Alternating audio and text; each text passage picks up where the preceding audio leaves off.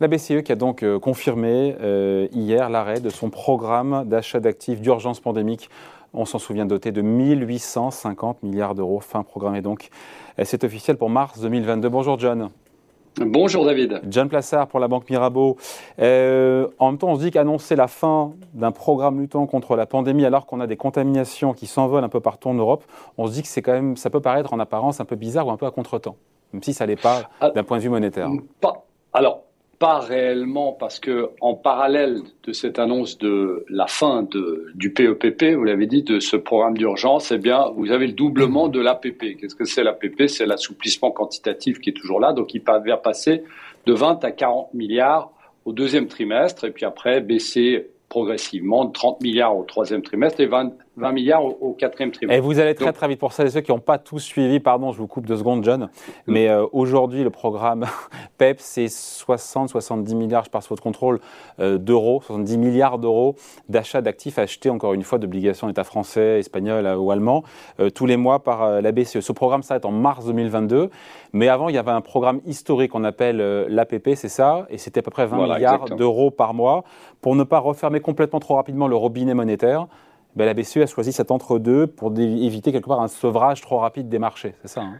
Exactement, et aussi donner un message. Euh, c'est-à-dire que si on, ne laissait pas mourir de mort naturelle ce fameux programme d'urgence, eh bien, on aurait pu, les investisseurs et euh, la communauté financière auraient pu se dire qu'il y a un problème beaucoup plus important que prévu et qu'en en fait, il va falloir repousser euh, les aides euh, notamment sur ce programme d'urgence qui avait, comme vous l'avez dit, une durée, donc mars 2022, euh, et donc on allait, la BCE allait à contre-temps de toutes les autres banques centrales qui, elles, sont en train de normaliser leur politique monétaire.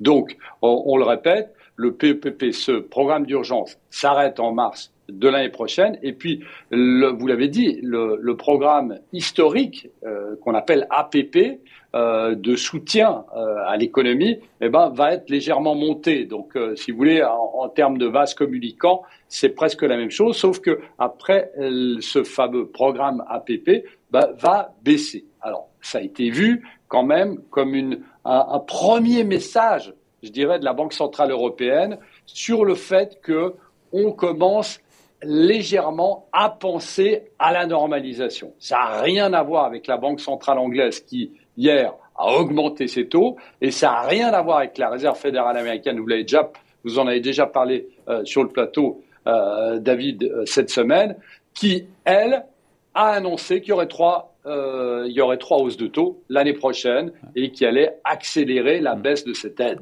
on peut quand même parler de virage monétaire de la part de la BCE, même s'il est moins euh, prononcé et brusque, entre guillemets, que celui de la Fed ou même de la Banque centrale anglaise, la BOE, qui a augmenté ses taux directeurs de, je crois, de 15 points de base. Exactement, tout à fait. Alors, c'est assez. On, joue sur les mots ici, David, parce que le mot, il ne faut pas oublier que le mot transitoire, inflation transitoire, qui avait été enlevé de la part de la Réserve fédérale américaine, est conservé par la BCE. Donc ça, c'est quand même très important. Donc euh, là, on est en train de jouer sur les mots. La présidente euh, Christine Lagarde considère toujours que cette inflation est transitoire et elle le dit à juste titre que l'inflation qui a monté est tirée de deux tiers des prix de l'énergie et que, selon elle, les considérations que qu'ont les membres de la BCE, c'est que cette énergie va se stabiliser, voire baisser. Donc ça va naturellement faire baisser euh, le prix, euh, l'inflation. Mais il faut rappeler ici, et c'est ce qu'on a dit déjà sur, euh, dans une émission qu'on a fait ensemble, c'est que il n'y a pas simplement le prix de l'énergie dans l'inflation. On le sait, vous avez le prix des matières premières, vous avez le prix eh bien, des services, vous avez le prix des voitures neuves et des voitures d'occasion, notamment aux États-Unis, vous avez le prix de l'immobilier qui a monté, vous avez d'autres choses et aussi vous avez ce goulot d'étranglement qui est en, notamment qui provient des pays asiatiques, qui font monter les prix face à une demande et une offre qui est contractée, une demande plus haute que l'offre. Donc on est quand même dans une situation où la Banque centrale européenne, une nouvelle fois, même si elle est un tout petit peu plus au quiche, donc c'est-à-dire un peu plus faucon, prend des risques en donnant des anticipations de hausse de l'inflation qui sont toujours sous les 2%, c'est-à-dire qu'elle a dit, pour être très concret, que cette année, l'inflation en zone euro serait de 1,4%. L'année prochaine, l'inflation, 1,9%. L'inflation en zone euro, de combien? De 1,4% cette année. Bonne. Et l'année prochaine, de 1,9%. Ah bon? Aussi bas? Aussi bas? Euh, Alors, euh, oui, alors il, faut voir que c'est le cumul. Hein. On sait par exemple qu'en Allemagne, il y a beaucoup plus d'inflation, de, mais que l'année prochaine, ce serait 1,9%. Donc, Sachant qu'on part, on, part aujourd'hui de 4,9%, euh, aujourd'hui en zone euro, on à 4,9% d'inflation. Tout à fait. Alors, c'est le, le, le, cumul de, de, l'année, hein, la moyenne de l'année. Et l'année prochaine, euh, elle voit toujours cette inflation. Il faut faire très attention, ça, c'est les chiffres de l'inflation retracés des prix de l'énergie. Hein. Si vous ah. ajoutez l'énergie là-dessus, ah. c'est plus élevé, évidemment, que, que 1,4%. Mais la Banque Centrale Européenne se focalise sur ce chiffre-là. C'est-à-dire que l'année prochaine, lorsqu'elle prévoit que l'inflation sera à 1,9%, c'est retracer les prix de l'énergie et c'est en dessous de l'objectif de 2% de la Banque Centrale Européenne, mm. niveau auquel normalement elle doit monter ses taux. Donc on est toujours en train de faire des paris qui sont des paris qui sont assez euh, risqués, je dirais, parce que on est dans une situation où, et on en a parlé ensemble, David, la souche de l'inflation, qu'elle soit aux États-Unis, qu'elle soit en Grande-Bretagne, est la même. Il y a des décalages, évidemment, entre les États-Unis et euh, la zone euro, mais la souche est la même. Et de prendre un pari comme elle l'a fait, c'est pour l'instant assez risqué parce que potentiellement, si vous avez les prix de l'énergie qui restent au niveau où ils sont ou qui progressent, qui continuent à progresser, ils peuvent arriver. Vous savez, euh, JP Morgan par exemple, Paris sur un prix du baril à 125 l'année prochaine. On est à 70 environ aujourd'hui.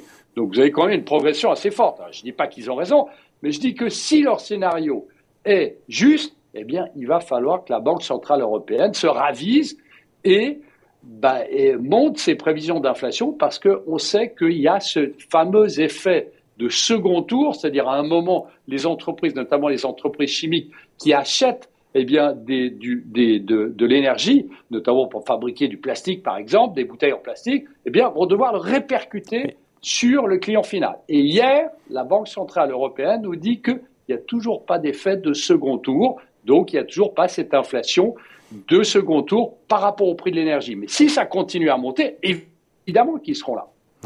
Un petit mot, parce que ça nous intéresse aussi, des taux d'intérêt. On sait que la Fed prévoit a priori trois hausses de taux pour 2022. La BCE nous a rappelé hier, par, euh, via la voix de sa présidente Christine Lagarde, qu'une hausse de taux en 2021 était très improbable, mais elle a ajouté n'est pas impossible. Alors, 2022, euh, vous dites 2022, pas 2021. Pardon, 2022, excusez-moi, pour 2022, pour l'année prochaine. Euh, Ce n'est pas le scénario principal pour le moment. Pour, pour l'instant, la reste sur l'idée que pas de hausse de taux en 2022. Voilà, mais, mais il y a une chose très simple. Elle a dit que les taux seraient montés après que les achats nets prennent fin.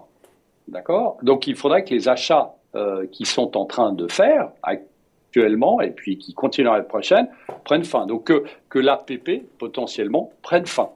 Et comme je disais au début, eh bien l'APP va être doublée en mars, au deuxième trimestre, pardon, mmh.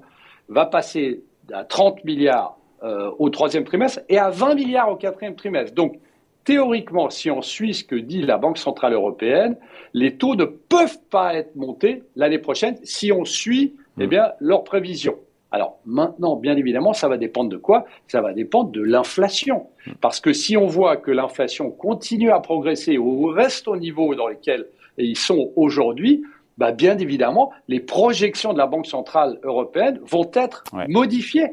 Et évidemment, eh bien, potentiellement, cet APP dont on, dont on a parlé, eh bien, cet APP pourrait être réduit avant, si besoin était, pour pouvoir monter les taux. Mais évidemment, ce n'est pas encore dans les prévisions de la Banque Centrale Européenne. D'où le pas impossible, d'où le euh, improbable, mais pas impossible. Elle s'est laissée une porte de sortie. Hein. Voilà, exactement. C'est ce qu'on appelle, en fait, aux États-Unis, on appelle ça la flexibilité. Euh, Christine Lagarde l'appelle le recalibrage possible, c'est-à-dire qu'elle se laisse, euh, elle se laisse, pardon, une certaine porte ouverte pour agir si elle voyait que l'inflation était, était quelque chose qui était ce que j'appelle du transitoire qui dure, qui dure plus longtemps. Mais rappelons une chose ici, David, c'est que ce mot transitoire qui est utilisé, il est utilisé quasiment depuis le début de l'année. Et lorsque vous regardez la définition du transitoire, hum. c'est pas quelque chose qui est amené à rester pendant plus d'une année. Sinon, elle prend, elle prend un risque politique là-dessus, hein, et même monétaire à la BCE là-dessus. Hein.